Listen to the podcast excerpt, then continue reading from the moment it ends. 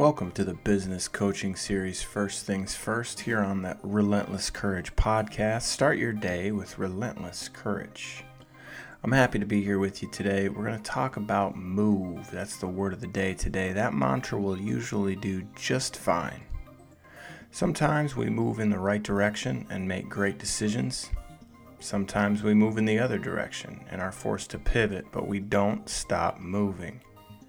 During a 100 mile foot race, 30 more miles is a lot, and it's difficult to see the end. But if you just keep moving, you'll eventually get there. It's not about the speed.